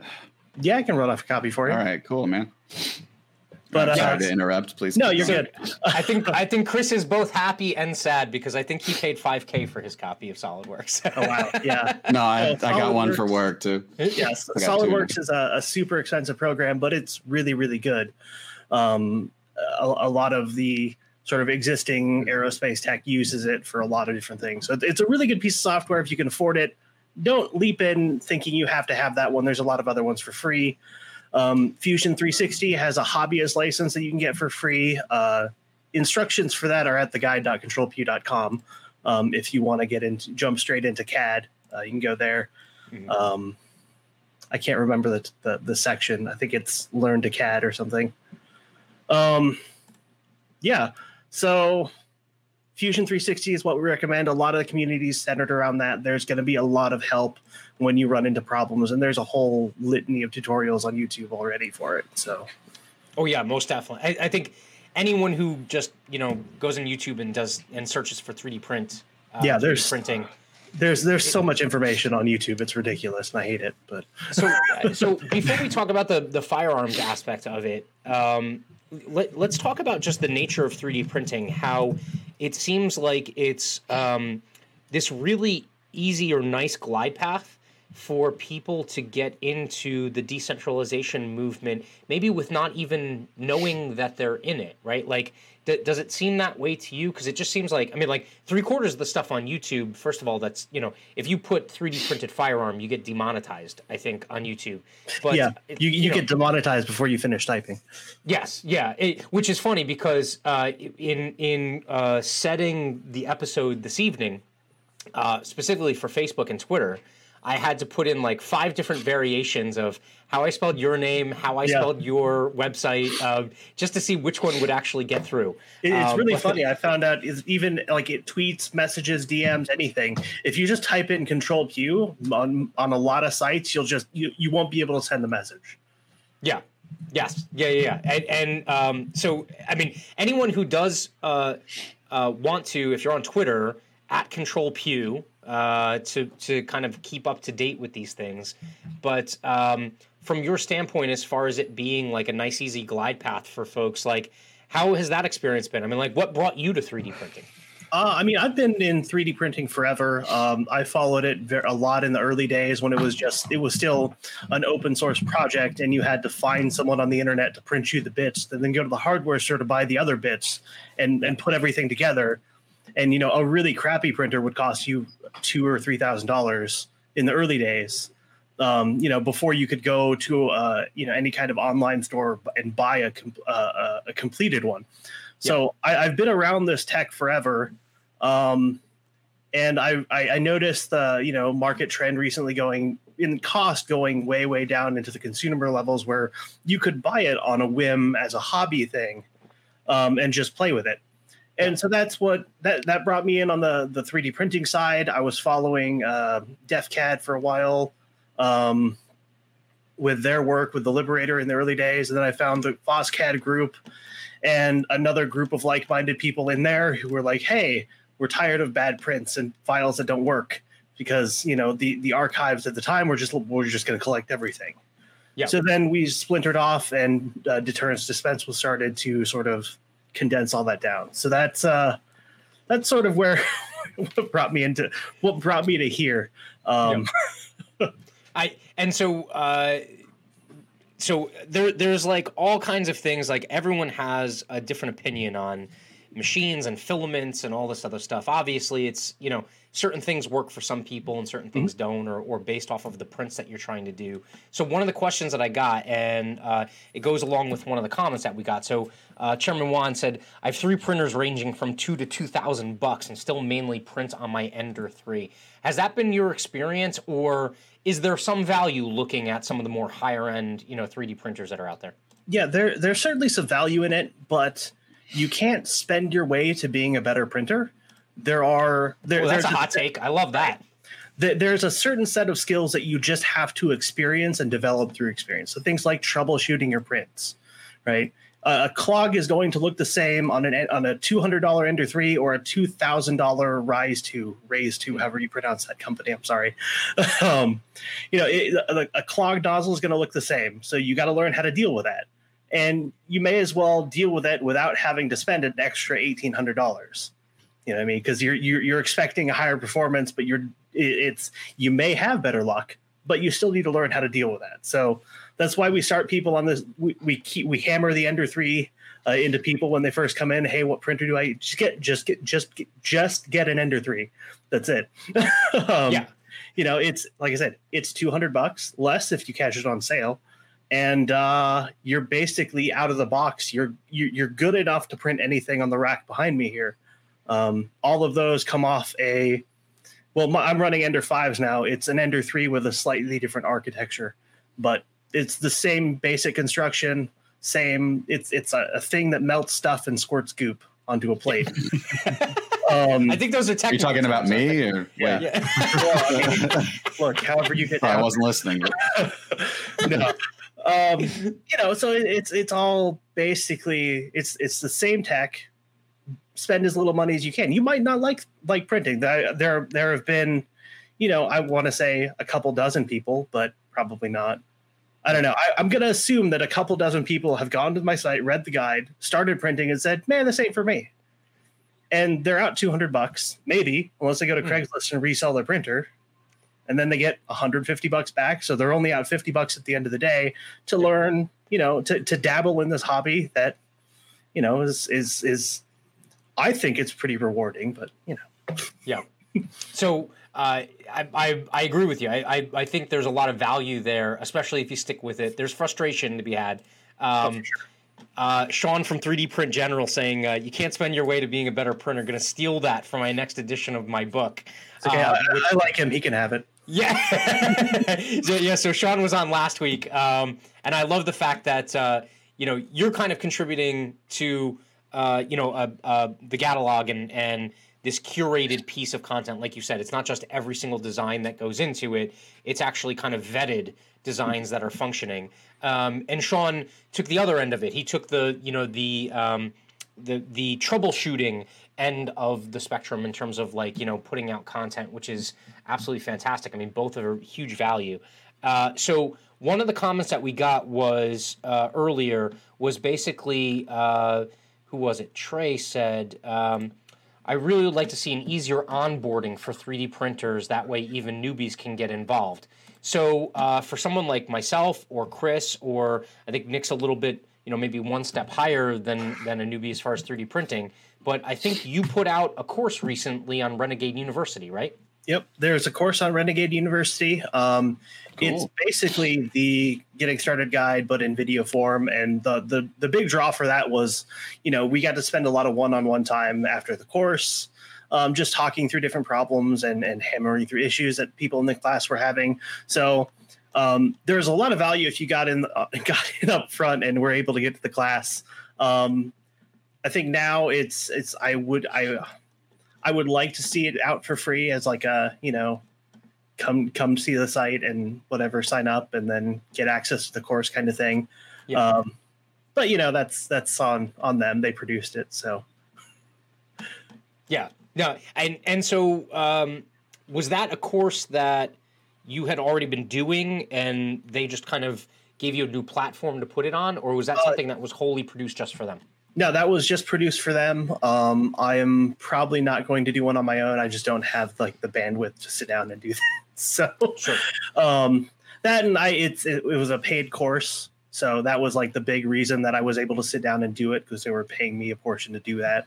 So And I guess is Renegade doing the whole like 3D print to fight the man thing too? Was that um, Oh, they had a great episode. Uh, it was it was you. Uh, it was um, 3D Ivan. nukes, right? And yeah. yeah, me, Ivan, and Jeff Rod, uh, well, all went on Renegade. Um, was it unregistered? Sorry, a lot of Yeah. podcasts. I'm trying to remember the names. Uh, yeah. He said it's So- Monday. I'm not all there. I haven't quite had enough coffee yet. no, no, it's all good. So, uh, so from that episode, uh, what did that really focus on? Was that uh, just kind of open ended, the the regulatory environment, or what? Uh, we touched on a lot of regulation, a little bit of the how-to, a little bit of the uh, various projects that were in the works at the time. Um, Liberator 12K is the one that I like to keep pushing out there because uh, Jeff Rod's one of the OG guys in 3D printing guns, and he's Mhm. been like he's been out here forever working on this Liberator 12K project, and I keep pushing to finish it every time I talk to him, because he's got just a mountain of various designs for shotgun receivers for 12 gauge receivers, but not he's not happy with the test results yet. Hmm. So you know, respect that and and and, and all, but uh, I keep I keep wanting to push him to release it. So I keep pushing people in his direction every every time I get a chance. But yeah, Liberator 12K is Jeff Rod, um, Ivan, uh, Ivan Prince Guns, Ivan Alno Handy. He's had a lot of different. He's been banned a lot on all the platforms. Um, he's doing one of something the. right. Sorry. He's doing something right. Yeah, but uh, he's uh, he's one of the the the other prodigious, prodigious develop developers in Deterrence Dispensed in the catalog, uh, working with us them to help curate all of this and and and you know set a standard for testing and design of these firearms. I is that uh, so? Is that something that you're constantly having to keep in the back of your mind in terms of the fact that you could end up getting, you know, deplatformed from one of these traditional, you know, Web 2.0 social media platforms? Yeah, I mean, all of my everything that I've created online, all of the my social media accounts, everything else, um, it's all expendable. It's been expendable from the beginning. Uh, that that's how I've looked at it. I've uh, said I've got like four phones in front of me, so every time I get deleted on an account, I can just go to a new phone, spin up a new VPN, get a new burner phone number, and register a new account just like Yeah. in two minutes. Um, you know, you hear that? Government. That's why I have four phones. I swear. yeah, to- totally. Yeah. I got more in the drawer behind me. Agent Johnson. Right. One of them is definitely not for the ATF to call me directly because you know. But, I they're already listening. Don't worry about Right, it. it's fine. I is that do you find yourself biting your tongue as a result of that, or is it something where you're like, you know what? If this is the environment, I'm just gonna like speak the truth and do what I'm doing, and then you know if they have a problem with it, I'm just gonna keep going. I mean the the as as far as social media goes, I try not to run afoul of too many things. Like they get mad at me for sh- spreading links, so I don't spread the link. I'll spread a different link or a Yeah. QR code, or you know, I'll weasel my my way around the rules as much as I can, um, without getting instantly deleted. Because getting instantly deleted doesn't really help the message at all. Um, but again, like like I said, I set out on this with the accounts being being expendable from the beginning, so I can't. Uh, I'm not going to be too mad if they get deleted. Yeah. it is I- what it is. Well, so um, I I, I want to open it up to you, Chris and Nick, because you're just as new as I am. So um, Yeah. w- whatever questions come to your mind, uh, I'll, I'll give you open forum. What, what do you want to ask uh, Control Pew? Well, I- I'm curious. Have you ever had a, a Fed reach out to you and tell you, "Hey, this catalog site, we don't like it," or have they pretty much been? On, they're not on. You're not on their radar. I mean, I know we're on the radar. Um, there have been a couple different full auto tests done on printed frames, and then we've seen messages from the ATF and other agencies about them. So, like, they, we know they're watching. Um, Mhm. They haven't asked us for anything directly yet, but I said, we their their eyes are on us. So, meh, whatever. Uh, have you worked with Defense Distributed at all? Uh, we've worked a little bit together. I know a lot of our stuff is up on DefCAD, um, which is one of their sites. Mhm. So I know they, they provide a, a hosting platform for a lot of us. Okay. Have are you? Do you have your own Ghost Gunner yet, or are you pretty much strictly plastic? I, I do have a Ghost Gunner. I also have like a CNC and a mill and a lathe and some traditional metal stuff. So we're we're we're playing with a lot. Um, For for the uh, for the average Joes in the crowd, uh, a ghost gunner is what? uh, it's a And by average Joes, I mean me. Yeah. um, Glad you asked. basically Huh. it's it's a it's a cnc machine that's specifically designed to cut out uh, ar-15 lowers um, Okay. so it's it's it it works pretty well in aluminum Steel's a little hit or miss yet um, from what i've heard so that's that's basically what if, if you want to cut ar-15 lowers out that's and, and you want to do it with as as little hands on as possible that's the tool for you Yeah, I've actually I've got a back order for the, the Ghost Gunner three. I'm hoping to get it by the end of this year. So that's that's the next realm I'm going to be stepping into after I get my uh, Voron built eventually. right on And, and so, uh, in terms of that, uh, you know, piece of equipment, um, how does that differ from, say, like the operation of a, you know, a, a 3D printer that's basic, basically just kind of, you know, pushing uh, essentially plastic or, or some kind of analog through a hot tip? I mean, like you're now graduating to more of like what a pressure uh, pressure cutting metal type machine.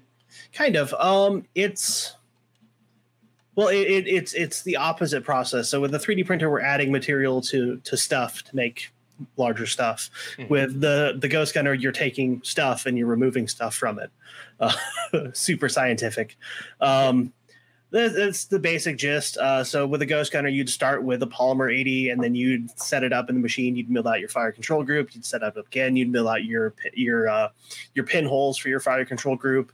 Um, I think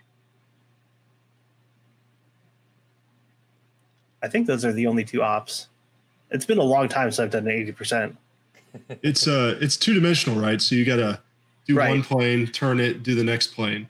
Yeah. So, So, it, it's not a 3D mill where you can just put in an empty, you know, a solid block of aluminum and get what Right. you want. It I don't know. I don't know that the that the ghost gunner can handle that kind of work. That's not for its size. Yeah, Yeah, This no. is this is meant to like it, it can sit in your house on a table. And, Right. You know, it's not a massive piece of machinery that would be Right. a 3D mill. Yeah, you could conceivably do this without like uh like waking your neighbors in a small apartment or something. So Uh, hey, guys, I gotta- for I, got, I gotta step out. Just sorry to interrupt. I gotta step out. So I'll see you guys later. Thanks for the invite. Uh, I'll, I'll talk to you guys soon. Okay. Thanks, Chris. Check check out live from the Gulag. Adios. Yeah. so uh, I'm trying to pull up. Uh, I'm trying to pull up the Ghost Gunner here. It's so you're saying it's like a. T- it's essentially a tabletop, um, uh, almost like It's a, a- it's a desktop negative mi- printer. right a, de- a desktop micro CNC machine. Yeah. Okay. And so I, when you're printing the lower, you're essentially uh, are you printing one full piece or are you now printing like two halves that now have to be married together? It's So on, printer. on, on, Go on the Ghost Gunner, you have your polymer 80, your 80% lower uh, AR 15 receiver, so an incomplete firearm. and it's going to do two operations. On the first one, it's going to mill out the fire control group, and then it's going to mill out the pin holes for the fire control group. So you're removing material from that or- original piece um, Okay. in order to get your final firearm. Right. So eighty percent of the work has essentially been done for you, and you're doing the last twenty percent. So it, it's Right. it's wrong to call it a printer because all you're doing is removing the material that hasn't been removed yet. And so, I, what's the performance like for something like that versus, say, like a PLA plus printed lower? Um, I mean, well, working with aluminum, your lower, as long as you do it properly, is going to be more durable. Mhm. Um, it's also going to be more expensive. So your your eighty percent lower out of the gate is a hundred bucks from some company um, that may or may not be regulated in the near future. Uh, to the Ghost Gunner itself, thirty five hundred bucks. No, they're about, the new ones are about twenty one hundred. are they twenty one hundred? Okay. A long lead time. still um, $2200 you have one AR 15 now it's Yeah. only 100 bucks plus parts for every AR 15 after that but you're still that that's still a hefty investment for i'm a hobbyist and just want to play with this in my part time or spare time the weekends or whatever If you're a Yeah. politician listening, there's much more efficient ways to make an AR-15 than to wait for a ghost gun or spend all the money and then right build out don't your have to worry unfinished regulating it. receiver. Yeah, Yeah, please ignore it. it's completely impractical. Um, so, uh, is is there a production model 3D printed firearm that's on the market right now? um i don't think so no um it's not i i know the material itself is not like okay we're working with plastic goop uh that squirts out of a nozzle right? It's not designed to make the old the most durable firearms. We have firearms that will last several thousand rounds. Mhm. um, we've had multiple reports back from the community where they've hit you know a thousand rounds and then they stop counting uh, because well i mean we're all cheap and ammo is expensive so you know at, at a thousand rounds you're like okay well this one works so i'm just going to put it on the shelf and i don't need it anymore for, for the moment but um it, it's flux braces are printed flux braces are not printed um they are injection molded I do have Oh, a, okay. a kind of a new realm. So th- there's all the new polymer ammo coming out. All that is probably injection molded casings. But is there any work being done on 3D printed casings? Uh, we're doing a lot of work on that. Um, that's part of the But What About Ammo project. So the the But What About Ammo project consists of your projectile, your powder, and casing, primer, cartridge, the whole assembly that then dutes into a gun that you can um, shoot, uh, that you can make at home without blowing your hands off or burning down your house. So that that's that's a, a relatively substantial chemistry problem that gets solved before we figure out the, the cases. And that's still where we're kind of at figure out the powder and the primer co- compounds. But uh, there are people playing with it. I know like i said jeff rod has done work with 12 gauge stuff um, printing 12 gauge shells. Um, and there are there are some other ones other designs being played with. But yeah we're there there's a lot in the works that um, we're just really not we haven't done enough work with it and had enough success with it to talk about it really openly and say yeah that's the thing but uh I, I'm assuming those cases are what single use. Uh, for polymers, I don't. It's it's gonna depend on the polymer. Um, yeah, it, it depends on how it deforms. So if it if it can withstand the pressure and then go back to its original shape, I imagine there's potential for reuse. yeah. I, I would imagine commercial grade is prob commercially available stuff or stuff that's going to be commercially available in the very near future. Um, will be single use, just because there isn't enough time testing that particular polymer blend for any company to say, yeah, you can use it twice. Mm. Whereas like Yeah, brass cartridges have been around for hundred years now. Yeah, and and uh, depending on you know liability issues and stuff like that, I could see that you know um, in terms of like reuse. I is that something where so like I think the the holy grail is what 3D print like fully 3D printed or or essentially you know on demand uh, manufactured firearm uh, and ammunition, right? Like at Yep. home without having to go through a regulated I how close are we to that? Like, I mean, I, obviously you don't know the exact date or anything like that unless you're, Tomorrow, no. so, but uh, Um,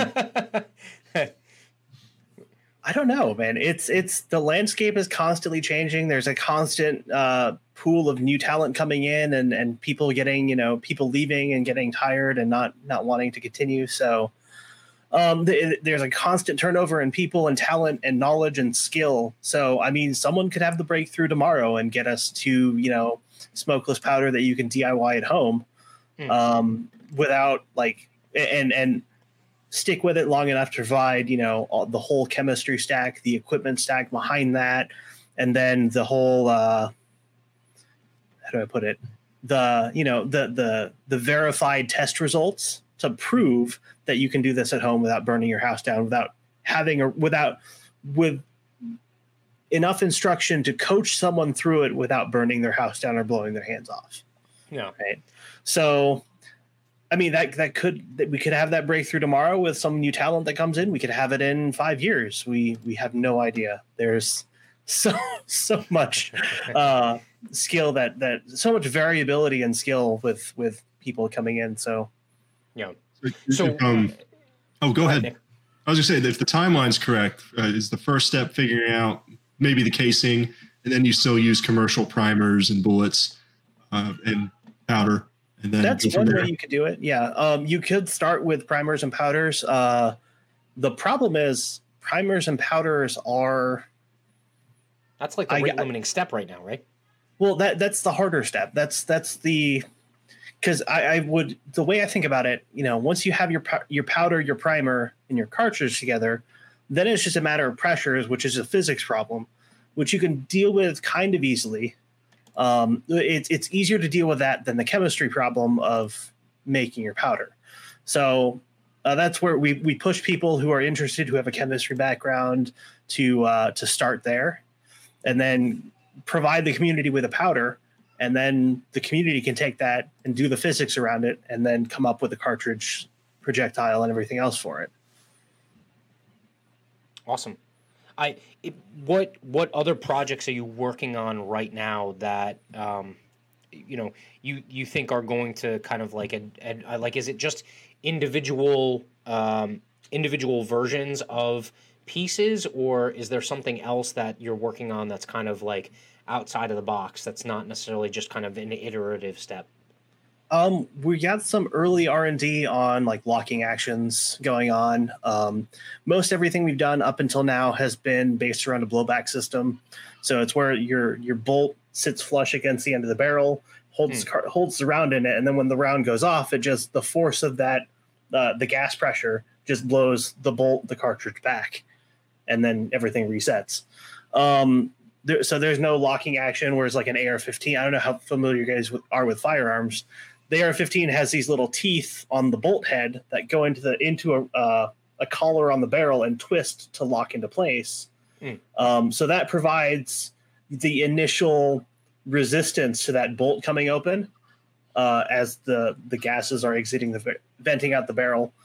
And so i mean we're, we're working on some early locking actions. We're trying to figure out that end of things. Um, single shot um, various single shot firearms playing with different ca- cartridges and calibers seeing what the materials we have on hand what we can work with with our current sort of technology stack uh, seeing what's adaptable. So like i said we had the fgc9 um, the mark 1 and mark 2 the ap9s they're all blowback designs based in 9 mil. Um, that gave us some technology iterations around ecm and how to deal with how to how to sort of corrode metal in very specific ways to make features we want. So again, there, there there's a lot of stuff in very early R and D. So it'll be you know a year or two out before something like that comes public um, for people to test. I think. Yeah. That's got to be challenging because I imagine like when you're dealing with a locking bolt, that always has to be metal on metal. That's that's pressure bearing. That's Yeah, it's uh, it's not not easy. So are you are y'all working with plastic locking mechanisms? Is that the idea? Uh, there is some plastic, there's some metal, there's some hybrid designs going on. Um, it, it's really anything goes. I mean, we've we sort of hit uh, the, an initial peak with the FGC9 and the nine millimeter stuff. And they're they're they're just straight blowback designs, and so now we're we're sort of in that downward sort of valley between the next iteration, uh, where we start to see you know we, we're we're we're everything's on the board right now. We're we're playing with every design, every combination of materials, just seeing what works. And as and as far as the the demand for the actual end piece, um, I I think there's actually a, a, good sweet spot right now where you can get essentially you know uh, essentially you know like half to three quarters of a firearm in pieces and 3D print the remaining piece. So I'm wondering how that's going to affect demand down the line. Like, not that I would ever want it, but it's all. It almost seems like maybe you know to to advance things and make it in higher demand, other than just hobbyists, you would need some level of regulation to kind of drive that demand. Because I mean, as it is right now, I mean, depending on the the state you're in, but I mean, you know, most states you can order, you know, depending on what the regulated piece is, you can order the fire control the upper, um, and you just basically have to print the lower in order to you know, you know, put to get put together a handgun or even an AR, right? Right. Yeah. There's, I think. So federally speaking, the receiver is the the regulated component. So on the AR-15, that's your lower. Um, most of the, I think most all of the stuff back here on the wall. I know it's out of focus, but um, is yeah the lowers are all printed or what would be considered the lower receivers all printed on all of these. So that's been the primary focus for these part kit guns that we come up with is uh you know let's let's eliminate the regulated component. Let's utilize these parts that are on the market um, or you know people who are manufacturing new parts uh case of the mac 11 right there. There. Um, you know, people are manufacturing those parts new already. So uh, we're, you know, we we designed a frame to use them because there weren't there wasn't anything for them now except for people making uh, Mac 11s or M11s. So uh, things like that. I mean, the Glock parts you see all the time. Um, you know, in in our our gun printing feeds, people doing various prints with those. So it's you know, it, it's we're, we're trying to use what's out there. Using what's out there generates interest in the broader community, brings people in, lets them get started with a design that's fairly well known and understood and easy to put together. Um, and then hopefully they stick around and they learn to CAD and start doing some of their own development and make something cool. And they're like, oh, hey, this is really neat. Let me keep doing this. And then one of them eventually comes up with a cool locking action that works. And we use yeah. that for the for the FGC 915 or whatever. Yeah, I and I don't know if I so uh, Sean shared uh, Sean uh, from 3D Print General has uh, an episode where he went to the Bear Arms and Bitcoin event. Mm-hmm. Um, I don't know if you were in any of those pictures. I don't know if you went. Yeah, um, um, we pro- I think we provided most of the guns he was shooting. yeah, the the the uh, the variety was absolutely incredible. I mean, from just really novel, kind of like out of the box um, th- you know, thinking to just taking you know what already exists and adapting the technology to it. Um, what was something that stuck out to you in terms of, I, I, you know, it, it, sounds like you you had knowledge of all of those different ones. Uh, the one that stuck out to me was uh, I, I I forget his name. It's it's uh, it's kind of a comedic trollish kind of name, but the one with the belt fed handgun. Um, oh, uh, Suckboy Tony. Yeah, Suckboy Tony. Uh, I, I mean, was that one of the ones that was like the most out of the box, or or what kind of like stuck out to you? That one was a little wild. Um, I like what he's doing. There are some some some drawbacks with that belt that I'm uh, I'm not particularly happy about, but I mean, it's it's it's it's innovation, and I don't know. I, I, I, like innovation. It's innovation for the sake of innovation, and I can dig it. Um, no, my favorite one. There's a kid named Evan Jones uh, who is doing a a flywheel delayed 4570. Oh, you're gonna have to explain that to me. So is that like got, a flintlock with a no, flywheel? So, so there's uh it's it's a cartridge called 4570. It's a huge actually let me just 4570 government, right? Like a, for lever yeah. actions? Yep, kind of. um let me for just for our uh let me throw this on the on my screen over here. This was like the 50 BMG back when we were fighting Indians. Uh, desktop. There it is. Okay, so this thing right here is 4570. Now, this one on the right. Wow. So it's it's large. Um, so he's got that. He's got it inside a 3D printed upper and lower with a metal barrel that you ECM and a bolt that you can cut off of, you know, common stock. And he's got this geared up to a flywheel somehow in the in the in the stock of this this uh, rifle, and he's uh, using the mass of the flywheel and its spin up time to slow the opening of the bolt to a safe velocity so it doesn't fly out the back and kill you. Uh, it's it's a mad contraption, and he's the just it, it's it's just an awesome design, and I I hope to God he's able to finish it because it's gonna be wild. That sounds But- fascinating. So Yeah. is it just a heavy steel flywheel behind flywheel behind the bolt? Basically, there's some gearing in there too, but like it, it's just. I, I don't even know how to explain it. Like I've seen the insides and I understand kind of how it works, but I don't have the vocabulary to explain it. it it's it's art and I love it and it's it's madness and props to this kid. So It's like a momentum delayed blowback. Yeah. Um, he's got a YouTube channel. I don't know what it is offhand, but it's uh it's it's it's a good watch. That's cool. Um, Yeah. but yeah, so, he, he um, was down at Bear Arms of Bitcoin. He came down and uh, we spent a little bit of time like, googling his rifle. Um, but yeah, Suckboy Tony is doing uh, crazy stuff with black powder and uh, and electronic ignition. Um, and then he's got that the the the Glock belt thing. I the the um I, I I am waiting for I love the fact that there was a shooting competition. Mhm. I'm waiting for like a mainstream three printed firearm shooting competition. Right? Like long range or even, you know, Right. speed or something like that. I mean that would be absolutely fantastic. Uh, and and I, I don't try and get too political. Like I want to I want to focus more on um, obviously the the execution of some of these things and how to get people introduced to them, right?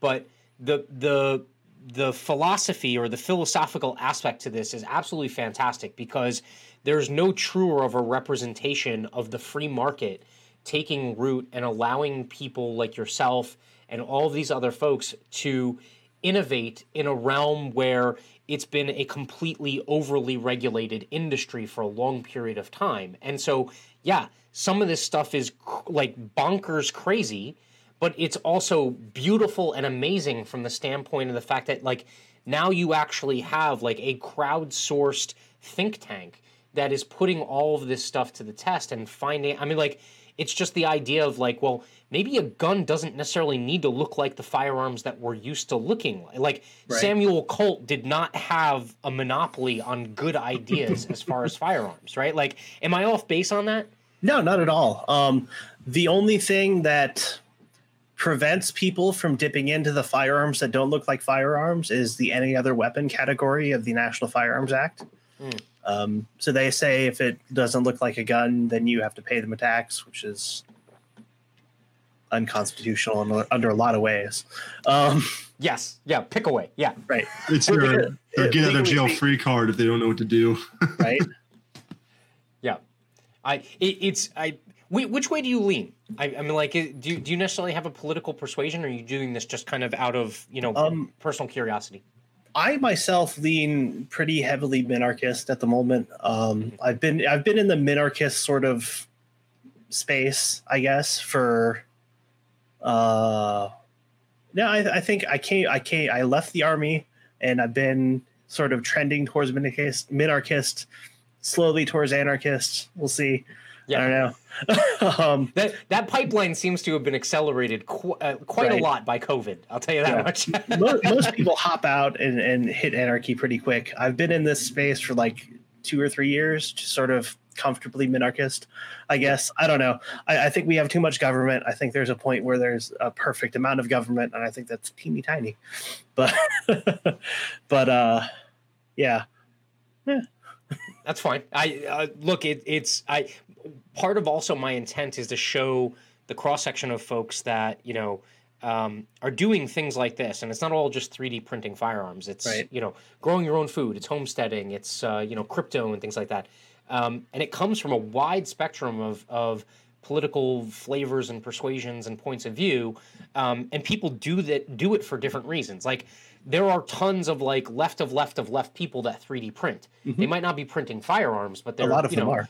oh yeah, well, some of them are. Yeah, like uh, the, it's actually surprising how many of them uh, are kind of like coming at coming at it from that angle. Um, but yeah, it's it's it's really incredible how a lot of people come at um, th- this idea of you know taking personal control of your of your life or, or your means of living um, from different walks of life and, and from different perspectives. So I, I, I love that aspect of it. Um, if someone was looking to get involved in it, say they are a complete novice, they have absolutely no clue what the hell they're doing, okay? What would you say is like the first one or two steps that they should really do in order to kind of i- at least begin exploring it, if not kind of like try their hand at 3D printing? Um, start. I, th- I think it was said earlier when I was in the green room, but uh, I I forget who said it. Uh, just start. Just buy a printer and begin.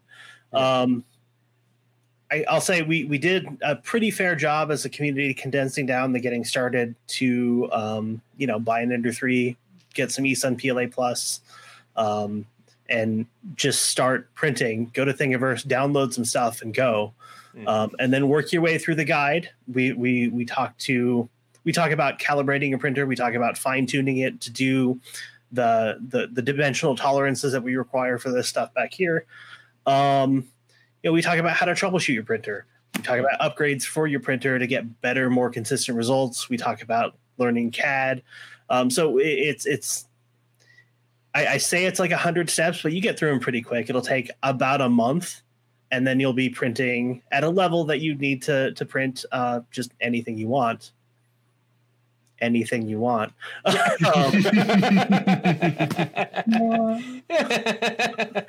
uh, so yeah.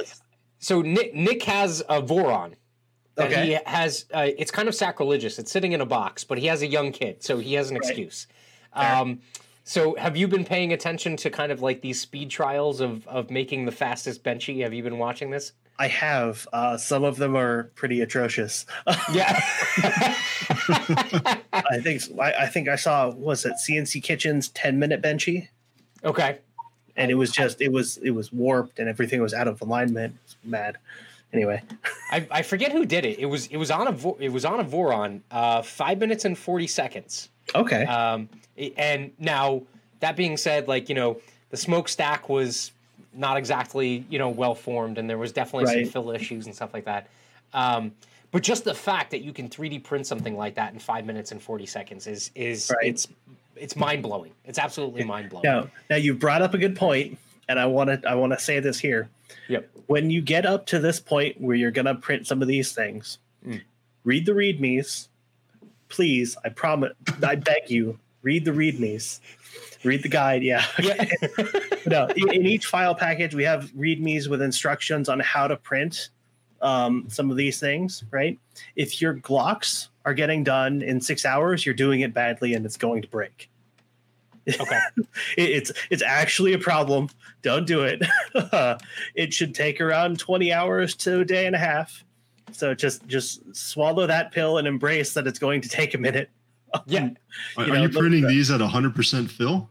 Yeah, 100% fill, um, eight shells or walls or or, or perimeters. Makes sense. whatever your slicing so- software comes up with. But yeah, eight eight walls, hundred percent, eight top and bottom.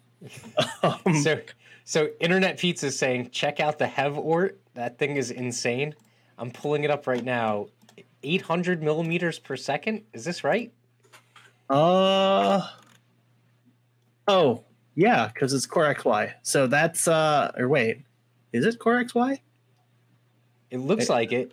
Yeah, and the z-axis looks like it Yeah, goes it down like- as you print. Yeah, yeah. yeah. That, that I mean, it's insa- it'll do it. um, yeah. I, I don't. I don't. I want to play with it. I don't know how much this costs though. I what I looked, it looked like it was like thirty five hundred or something like Oh, that out of the ouch. box. So without any Yeah. upgrades, yeah. I mean, it's it's it's rough, but I mean, like, look, if you got that money to blow, I mean, you know, right. have You, fun. you can spend thirty five hundred dollars and print one Glock every day, Yeah. or you can spend thirty five hundred dollars and print fourteen Glocks every day. yeah. You know, hmm. I mean, just saying. yeah. Um, so uh, the the other thing that we talked about last week was, and I don't know if you're familiar with this, Nick, but uh, resin printing. Have you messed around with resin printing at all? Yeah, I've got. Uh, I just picked up my second resin printer today. We're uh, Oh, wow. we're playing a little bit more. Okay. And what what are, what are the merits of it? Is it faster? What is the quality of the actual print that comes out of it? Is it more durable? Like, what are the selling points for it? It looks pretty. I mean, if you you, can, you can print clear things. right, you can print clear things. You can put LEDs in it and make it all shiny and pretty and cool. Uh, uh, yeah, it's. I mean, there are some things that are just better with resin printing. Um, detailed surfaces, for example, are really good. Um, translucent materials are really good. If you have, uh, I know, Vin, one of our other developers, brought out a I think an asp, a pistol with like a window for the mag. So you could 3D, you could resin print that window and put it in there. Um, people have played with some structural stuff. It's not really great yet. Um, there are developments being made all the time, but like dimensionally speaking, they're not the the, the cheap ones anyway are not super accurate. Yeah. Um, then there's a couple different kinds of printer that uh, that that are available for resins, and each one has their their pros and their cons. Um, there's like three thousand to four thousand dollar ones that use a laser uh, to draw a UV laser to draw your design on each layer, and those take as long as an FDM printer. But you get really high high resolution, high detail, high tolerance. You can dial those in really well. Mhm. Um, there's other ones that are that use an LCD screen on the bottom of the resin tank to just sort of zap the resin uh, into the design you want and move it up every level. And those will print faster than your FDM printers, uh, but they're less dimensionally accurate than the previously mentioned laser resin printers. Hmm. So you're, you're trading off a lot, and the material at the end of the day is still not as durable as PLA plus. So Okay. your mileage may vary. Um, I know people have had successful prints with Glock 26s. Um, that's the smallest of the Glock, and you can print that on the most cheap, the, the cheapest of the resin printers, I believe. Yeah. Uh, I guess the Mono X from Anycubic. Um, it's just a tiny, tiny printer. Um, and, and I've people have had success with that, and people have had critical failures with that. So, you know, and it's not like a critical failure like the thing exploded; it just sort of cracked and flopped over. Yeah. So, um, which which I would say anyone who's going to go down that route, if you are going to go the you know printing all of the fun things on the wall route, okay, uh, you have to test what you're actually putting out there, and on top of that, if you're printing something, make sure you understand what a good print looks like. Don't just print something and expect it to actually be functional. You know, there are certain, you know, which is which is why I'm glad we had Sean on last week, is because be able to identify those things that constitute a either a defective or at least a suboptimal print you know when when you actually get the final product off of the the print plate. So yeah, and that this is another skill that you just can't buy coming in. You have to look and study that, which is why you know, again, the two hundred dollar printer.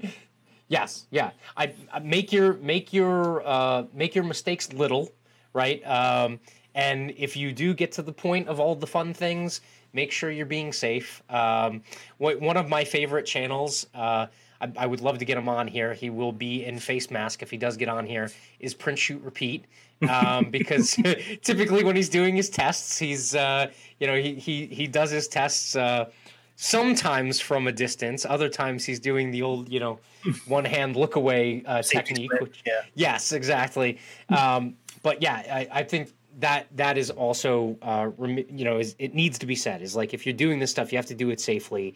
Um, obviously, you're you're doing things uh, that you're supposed to be doing it on your own and taking personal accountability for it. So like act as if right, like don't just half-ass this. You know, like you were saying. If it's meant to take 20 hours to print, like don't think that you can up the speed and print it in 15 hours and then expect right. to have something that's, you know, decent. Um, and the the guides are really extensive. I think what you're putting out on the catalog, I mean, some of them are, you know, 100, 200, 300 pages, but they're worth every single page because each one of those pages is an important piece of that build that if there is a failure could end up in something bad happening. You know. So um I can't put it much better than that. Yeah, I mean, like uh, full disclaimer, like you know, I'm I'm not an attorney, but uh, I, I did sleep at a Holiday Inn Express last night. But um, so uh, from that standpoint, like, let me ask you about just the the overall community itself. I mean, what's the makeup? Is it extremely diverse? Is it mostly like you know what everyone thinks it is, like young nerdy white kids in their basement? Like, you know, what is the community like in terms of the 3D printing crew that's out there? Uh, we get a lot of everybody. So there are a lot of young nerdy white kids. We have a couple like actual like aerospace engineers. Um, we have, you know, not to like virtue signal. We have trans people, gay people, straight people, black, brown, white people. Everyone's here, and we we set this up very intentionally in in the very early days. We have a huge welcome page that lists all the like the you know the terms of like terms of use for the community, I guess. Mm. But we're very clear about we're here for the guns. Everything else can fuck off. Mm. So we don't care about your politics, anything, personal bias, religion, whatever. If you're coming here because you're interested in firearms, you're interested in making firearms, you're interested in 3D printing firearms, perfect. Yeah. Enjoy. You know, we, we've, had, we've had a lot of people removed for, you know, coming in saying, hey, join me at the rally. Like, nope, ping. uh, you know, I mean, I I'm sorry, that's not why we're here. You know, that's that's we're just here for the guns. We don't care about anything else. Yeah. You know, let's let's let's advance the armament of the people because that sounds very communist, but whatever. um, well, I actually this is this is an interesting conversation that um, Nick, I'm sure you'd be happy to chime into.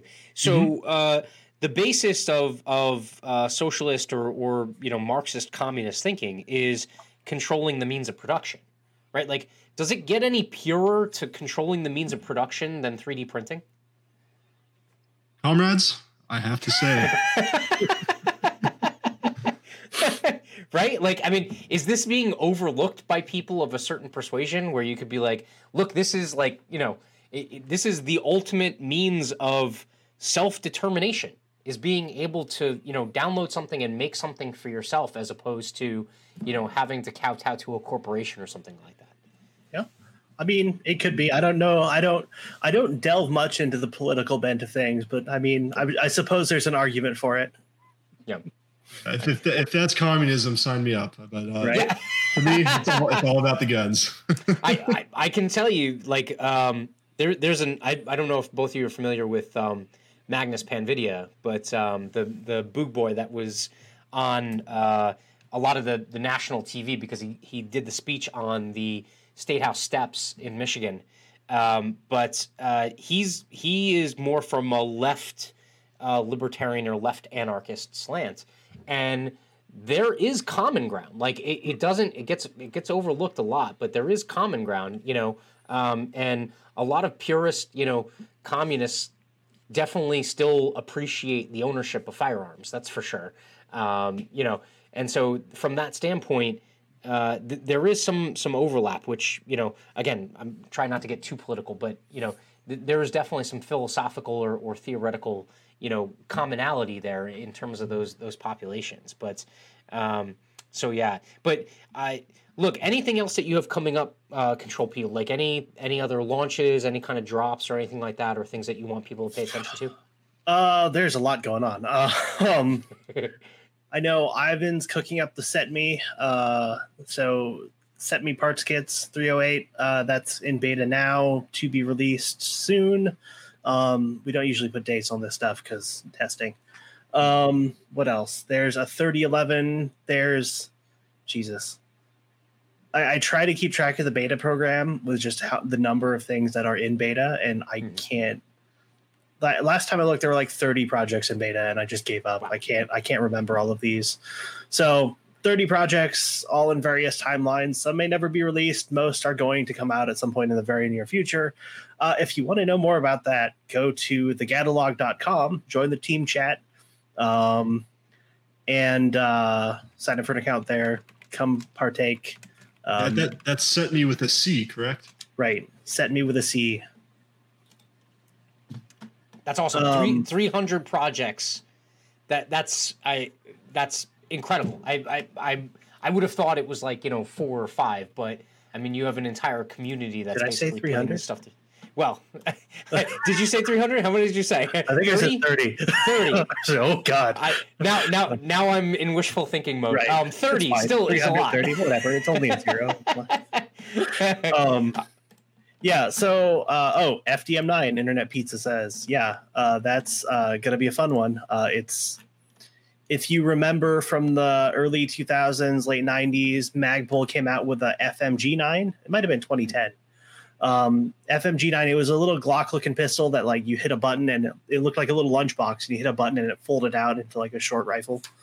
Um yeah, so we're working on a printable one on that. Um, bullpup Glock, back, no, other hand, back there, right there, there on the shelf.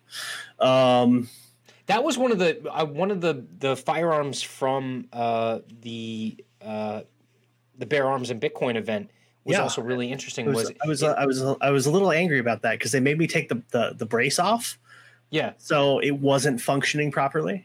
So it would Okay. it would jam every round because it would just flip back just because of the physics of how how the Glock operates. yeah But, and, uh, and and you would think it would be awkward because you you've basically taken essentially the the handle and the firing mechanism and kind of like changed their uh, Mhm. their placement. Um, but no, it looked it looked fun. It looked fun as hell. Oh no, it's it's, it's fun. It looks absurd and it is awkward as hell. but, but it's awkward, but it's also fun. So you got to balance those out, and then you Yeah. know the files are free. So if you have a Glock 17L or 34, you can print one uh, Yeah. soon. We're we're doing the early alpha for that on my Discord server with my team there. Um, it'll move to beta with the on the general server as soon as it's ready um, for general consumption. But I've got some nice slow mo footage from the range last weekend on it, so it's that'll be coming up on my socials soon. Um, Awesome. every, everyone loves slow mo. Um, what the hell? What else? Can can people get to the Discord from controlpew.com? Is that can Uh, they find the, yeah, the, the Discord is members only. It's through my subscribe star, so you have to join uh, at the fifteen dollar tier, the CAD Gang, to get access to that room, that space. Um, I don't recommend joining that if you're not if you're just trying to like get files and print, um, because they're not final files. They're not ready for like distribution, and if you have no idea what you're doing with them, you may actually injure, injure yourself. So Fair get enough. some skills join if you want to like contribute to the party uh, otherwise just just be patient you'll get them eventually it'll all come out for free Yep. um yeah Yeah. I we did have one question. I know we talked about resin, but I don't know if uh Cymorg said I'm late. Any updates on the resin print experimenting? I guess you had Yeah. touched on it really quickly. Was there anything else in resin that you were messing around with? uh no i'll just i'll just condense it here like resin as a whole uh, is generally suboptimal performance compared to fdm printing uh, it's also more expensive to get into to get a printer that's large enough to print the fun stuff that we're doing a lot most of the stuff so if you want to play with it be prepared to spend you know a couple thousand dollars on your printer um, and then you may or may not have good success we don't really know um, it's still it's still an open field that a lot of people haven't messed with so Fair enough. yeah yeah, yeah. Um, anything else coming down the pike? uh it's really funny that you mentioned that um i don't i i can't show it to you on stream though because i would have to handle it and that's against the youtube policies Yeah. um i tell you what let me let me let me cut off my camera here real quick we can pantomime. right well it goes on your shoulder okay. and goes thump more more of a thwomp if you if you, if Okay. you, you, you- is, is that enough of a hint Uh, chat I A little bit. I think. I think we need a uh, sound effect uh, example if you can work it out, but only if you can. If it's not too much. What? Uh, no, don't worry about it. Don't worry about it. I, I I have no trouble uh, getting myself in trouble, but um, right. Simon saying thwomp and grind. um, so no, I look. I want to be uh, respectful of your time, and we're going on two hours here, especially uh, with uh, Chris and Nick heading us off. But um, look, Nick, any final questions for Control Pew? Uh, no, I, I, think we you've covered a lot of your bases. You know, I'm a, I'm a bit of a fan. I first found out about you through the Unregistered podcast and immediately subscribed to you. So, right on. Um, Appreciate it. It, it was exciting to be able to be in the same chat room as you. Awesome. Uh, look, I want to say thank you to both of you. Uh, I appreciate you, the time that you took. Um, you know, I the, there it, it is such a broad world. We're going to continue to come back to this. So, um, you know, as things drop. Uh, I would be more than happy to to kind of revisit this and continue to update everyone on what's happening. Um, you know, really, the ultimate goal is to get folks the the skills, not necessarily the that they have to uh, kind of like you know uh, part from the centralized world that we live in, but at least the skills so that if they have to, um, they have that opportunity to do things on their own as opposed to having to deal with you know centralized regulation or centralized uh, supply chains and whatnot. So um, definitely, I, I, appreciate you you coming on. Any final notes, Control Pew? Anything else that you got going? Um, no, just thanks for having me on. Um, if your audience is interested in getting started, um, again, theguide.controlpew.com. Um, I own just about every iteration of that name, so type in whatever you feel like typing, and you'll get there probably. Um, most of the social media stuff ban ban the word control pew. So uh, yeah. share how share it how you can. Uh, get spread the word around. Um, and again, Ender three, two hundred bucks on Amazon. Uh, we recommend the Pro. Can't go wrong. Or uh, I don't check out. Do you do you uh, do you happen to know Sal the Agorist? I do. Okay, yeah. Sal yep. also has the Ender three on uh, 3dprintergoburr.com. So uh, if you want to buy in crypto, he, that's also another option. Mm-hmm. Um, but yeah, definitely uh, check out the Ender Three. And uh, to to say to to quote our, our earlier conversation, you just got to start, man. Like just just you know, I figure it out, tinker around. Don't be afraid to boomer it, and you know, make any mistakes. Like mm-hmm. you know, it, will it'll work out. Don't worry, it'll be okay. Just pull the trigger. Yeah. uh, so with that we will be back next week at 7 p.m. on Monday with another Ungovernable. Gentlemen, thank you very much. Have a good evening. Thank you.